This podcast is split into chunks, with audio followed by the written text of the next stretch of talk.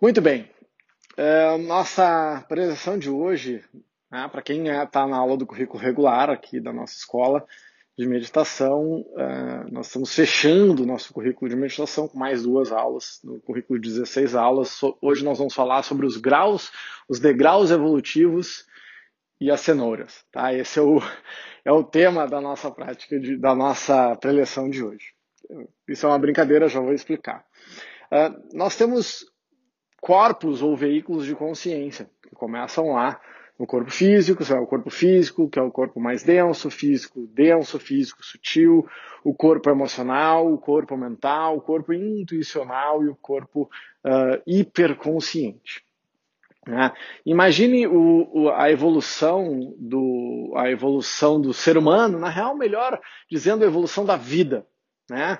Imagina lá aquela sopa primordial de vapor d'água, hidrogênio, amônia e metano. Lembra? Oparim. Quem lembra isso da época do colégio, né? Em algum momento estudou biologia, da origem da, né? origem da, da vida, origem das espécies. E essa sopa primordial se agregou eletricidade e aí surgiu a vida. De qualquer forma, antes da vida existiam os minerais. Ah, e toda essa sopa primordial de carbono, de eletricidade, de hidrogênio, né, vapor d'água, hidrogênio, amônio e metano, milhões de anos depois deu origem aos vegetais, a seres muito simplórios, aos seres unicelulares, né, que já tinham, já tinham dor, já tinham reação, reatividade. Milhões de anos depois surgiram os animais. Ah, então a gente começou lá meio mineral, depois a vida era vegetal ou muito simplória, aí surgiram os animais, os animais de sangue quente, e aí surgiu um hominídeo pré-humano, o Homo erectus. Antes disso, né, tem o Homo habilis, o Homo erectus, depois o Homo sapiens. E foram milhares de anos para que a gente chegasse ao nível de consciência do Homo sapiens, que é basicamente como nós somos hoje. Ah, então, é um boom do nosso córtex pré-frontal, tem várias teorias aí, uma que em função da alimentação, da glaciação, e uh, eu vi um estudo muito recente que atribui um grande boom de consciência à capacidade de foco aumentada que se deu quando nós conseguimos administrar melhor o fogo, ou seja, dominar o fogo.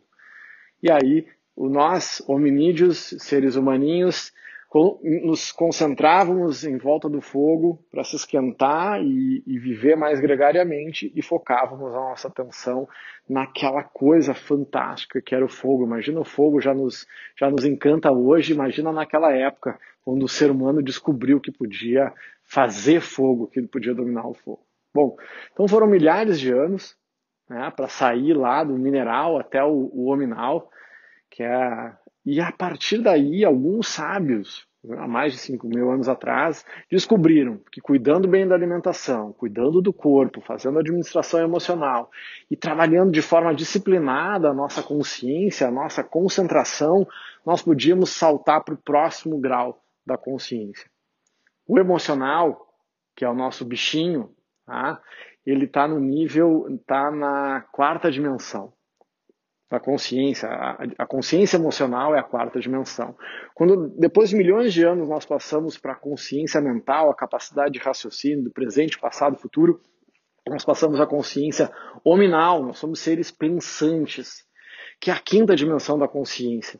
E o trabalho de concentração, de concentração, os homens e mulheres sábios da época começaram a se concentrar, aplicar disciplina, mudar a alimentação, cuidado físico, né, aumentar tratar a vida de uma outra forma, viver mais e deram mais um salto de consciência. Só que dessa vez não foram necessários milhares de anos para esse salto de consciência. O salto que a meditação, né, foram milhares de anos para passar de, de uma fase para outra. E aí, num curto espaço de tempo, nós, seres humanos, com trabalho de concentração, expandimos a consciência e passamos para a sexta dimensão, que é chamada a intuição linear, ou Dhyana. Nós, vulgarmente, chamamos de meditação. Vulgarmente, depois eu explico por que, não hoje, não vou falar sobre isso. E ainda mais, aí descobriram que a, mesmo esse não era o último degrau da evolução, né? A, a autorrealização do Maslow, eu estava lendo agora um artigo lá do, do Viktor Frankl, se a autorrealização, a realização plena do nosso potencial não é o nosso último degrau. Não é o fim último. Quando a gente consegue meditar e começa, consegue realizar esse potencial, a próxima dimensão da consciência, que é a sétima, que é o estado de hiperconsciência, é a transcendência, quando além de, do meu potencial pleno, eu transbordo, explodo e gero impacto no mundo de uma outra forma, eu compreendo o universo muito além do meu eu. Ah, então, a meditação, dentro da nossa caminhada evolutiva, não é o último degrau. Tá? Ele é muito sofisticado, é muito difícil. Tá? Precisa de 10 a 15 anos de treinamento, mas ainda não é o último degrau. É o estado de consciência que nós vamos falar na próxima aula, que é o estado de hiperconsciência.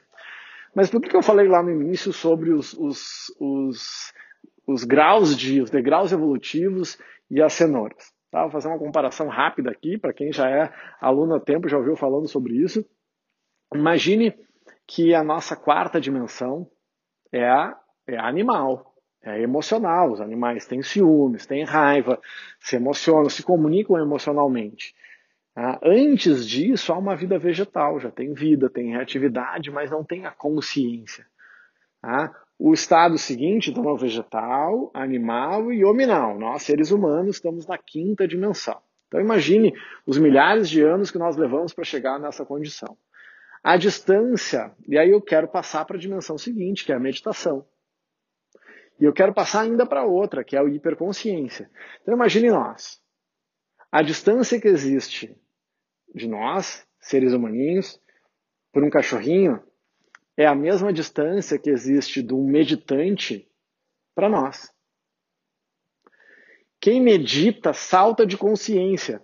Então, quem está em meditação vai ter a mesma dificuldade de se comunicar conosco do que nós temos para com um cachorro. Forte isso, né? E e a distância que existe de quem já atingiu o estado de hiperconsciência e nós é a distância que existe entre nós e uma cenoura. Ah, pausa dramática você assimilar essa informação. Qual é a pro nossa proposta de autoconhecimento? É que nós consigamos evoluir um milhão de anos em uma década. Você eu e você temos condições de, nessa existência, acelerar a evolução em milhões de anos e dar um salto de consciência em 10 ou 15 anos de, de trabalho de, de, autoconhecimento e meditação. E se eu continue, continuar disciplinado, 10, 15, 20, 30 anos, 40 anos, eu posso abreviar ainda mais, eu posso chegar na outra dimensão mais ou menos o tempo que levamos para ser um ser unicelular, para chegar nessa complexidade humana. Ah, então essa é uma boa notícia que eu estou dando para vocês, que, que em uns 30, 40 anos dá para chegar no estado de hiperconsciência. Poderiam ser milhões de anos, mas são míseros duas, três ou quatro décadas. Tá?